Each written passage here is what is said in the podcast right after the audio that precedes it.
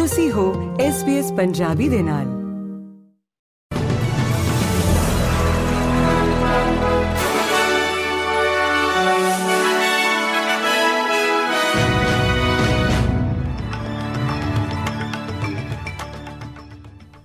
SBS Punjabi ਦੇ news room ਵਿੱਚ ਆਪ ਸਭ ਦਾ ਸਵਾਗਤ ਹੈ। ਆਓ ਨਜ਼ਰ ਮਾਰਦੇ ਹਾਂ ਅੱਜ ਦੀਆਂ ਮੁੱਖ ਖਬਰਾਂ ਦੇ ਉੱਤੇ। ਕੁਈਨਜ਼ਲੈਂਡ ਦੇ ਵੈਸਟਰਨ ਡਾਊਨਸ ਵਿੱਚ ਲੱਗੀ ਝਾੜੀਆਂ ਦੀ ਅੱਗ ਕਾਰਨ ਦੋ ਲੋਕਾਂ ਦੀ ਮੌਤ ਹੋ ਗਈ ਹੈ। ਅਤੇ 32 ਘਰ ਤਬਾਹ ਹੋ ਗਏ ਨੇ। ਉੱਤਰੀ ਕੁਈਨਜ਼ਲੈਂਡ ਵਿੱਚ ਮਾਉਂਟ ਈਸਾ ਦੇ ਨੇੜੇ ਇੱਕ ਵੱਡੀ ਅਤੇ ਤੇਜ਼ੀ ਨਾਲ ਵੱਧ ਰਹੀ ਬੁਸ਼ਫਾਇਰ ਲਈ ਇੱਕ ਐਮਰਜੈਂਸੀ ਚੇਤਾਵਨੀ ਜਾਰੀ ਕੀਤੀ ਗਈ ਹੈ।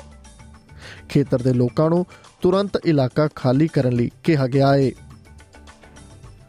ਉਧਰ ਨਿਊ ਸਾਊਥ ਵੇਲਜ਼ ਪੁਲਿਸ ਦਾ ਕਹਿਣਾ ਹੈ ਕਿ ਇੱਕ ਔਰਤ ਦੇ ਸ਼ੱਕੀ ਕਤਲ ਦੇ ਮਾਮਲੇ ਵਿੱਚ ਲੋੜੀਂਦੇ ਲਾਪਤਾ ਵਿਅਕਤੀ ਦੀ ਭਾਲ ਦੌਰਾਨ ਇੱਕ ਲਾਸ਼ ਬਰਾਮਦ ਹੋਈ ਹੈ। ਇਹ 21 ਸਾਲਾ ਲਿਲੀ ਜੇਮਸ ਦੀ ਲਾਸ਼ ਬੁੱਧਵਾਰ ਅੱਧੀ ਰਾਤ ਤੋਂ ਪਹਿਲਾਂ ਸੀਬੀਡੀ ਦੇ ਸੇਂਟ ਐਂਡਰਿਊਜ਼ ਕੈਥੇਡਰਲ ਸਕੂਲ ਦੇ ਜਿਮ ਦੇ ਟਾਇਲਟ ਖੇਤਰ ਵਿੱਚ ਮਿਲੀ ਸੀ।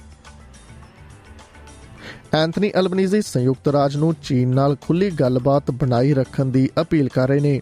ਉਹਨਾਂ ਕਿਹਾ ਕਿ ਆਸਟ੍ਰੇਲੀਆ ਸਾਰੀਆਂ ਧਿਰਾਂ ਵਿਚਕਾਰ ਗੱਲਬਾਤ ਦੀ ਮਹੱਤਤਾ ਨੂੰ ਪੂਰੀ ਤਰ੍ਹਾਂ ਸਮਝਦਾ ਹੈ ਪ੍ਰਧਾਨ ਮੰਤਰੀ ਨੇ ਵੀਰਵਾਰ ਨੂੰ ਅਮਰੀਕਾ ਦੇ ਉਪ ਰਾਸ਼ਟਰਪਤੀ ਕਮਲਾ ਹੈਰਿਸ ਅਤੇ ਵਿਦੇਸ਼ ਮੰਤਰੀ ਐਂਟਨੀ ਬਲਿੰਕਨ ਦੁਆਰਾ ਸਹਿ ਮੇਜ਼ਬਾਨੀ ਕੀਤੇ ਗਏ ਇੱਕ ਸਰਕਾਰੀ ਦੁਪਹਿਰ ਦੇ ਖਾਣੇ ਨੂੰ ਸੰਬੋਧਿਤ ਕੀਤਾ, ਜਦੋਂ ਉਹਨਾਂ ਦੀ ਵਾਸ਼ਿੰਗਟਨ ਦੀ ਯਾਤਰਾ ਸਮਾਪਤ ਹੋ ਗਈ।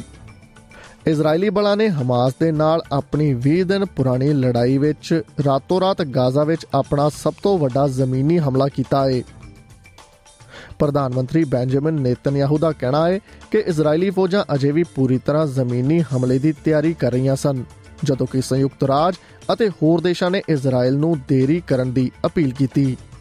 ਕਿਉਂਕਿ ਇਹ ਡਰ ਸੀ ਕਿ ਇਹ ਮੱਧ ਪੂਰਬ ਦੇ ਹੋਰ ਮੋਰਚਿਆਂ ਤੇ ਦੁਸ਼ਮਣੀ ਨੂੰ ਭੜਕਾ ਸਕਦਾ ਹੈ।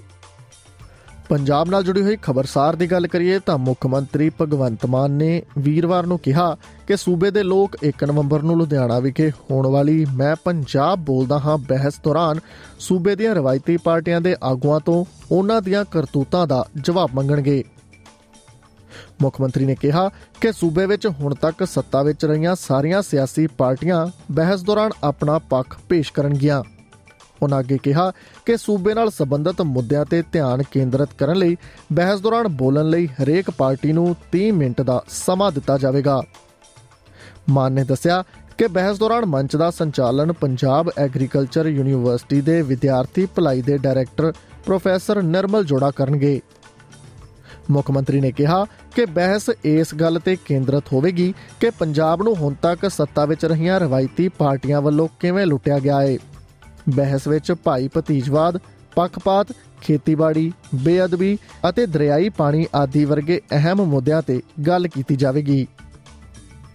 ਮਾਨ ਨੇ ਦੋਸ਼ ਲਗਾਇਆ ਹੈ ਕਿ ਇਹਨਾਂ ਸਾਰੇ ਮੁੱਦਿਆਂ ਤੇ ਰਵਾਇਤੀ ਸਿਆਸੀ ਪਾਰਟੀਆਂ ਨੇ ਸੂਬੇ ਨਾਲ ਧੋਖਾ ਕੀਤਾ ਹੈ, ਜਿਸ ਲਈ ਉਹ ਲੋਕਾਂ ਨੂੰ ਜਵਾਬ ਦੇ ਹਨ। ਮਾਨ ਨੇ ਇਹਨਾਂ ਪਾਰਟੀਆਂ ਦੇ ਆਗੂਆਂ ਨੂੰ ਪੰਜਾਬੀਆਂ ਅਤੇ ਮੀਡੀਆ ਸਾਹਮਣੇ ਖੁੱਲੀ ਅਤੇ ਸਿਹਤਮੰਦ ਬਹਿਸ ਵਿੱਚ ਹਿੱਸਾ ਲੈਣ ਲਈ ਸੱਦਾ ਦਿੱਤਾ ਹੈ। ਇਸ ਦੇ ਨਾਲ ਹੀ ਖਤਮ ਹੁੰਦਾ ਹੈ ਅੱਜ ਦਾ ਖਬਰਨਾਮਾ। SBS ਪੰਜਾਬੀ ਤੋਂ ਮੈਂ ਹਾਂ ਪਾਰਸ ਨਾਗਪਾਲ। ਫੇਸਬੁੱਕ ਉਤੇ SBS ਪੰਜਾਬੀ ਨੂੰ ਲਾਈਕ ਕਰੋ, ਸਾਂਝਾ ਕਰੋ ਅਤੇ ਆਪਣੇ ਵਿਚਾਰ ਵੀ ਪ੍ਰਗਟਾਓ।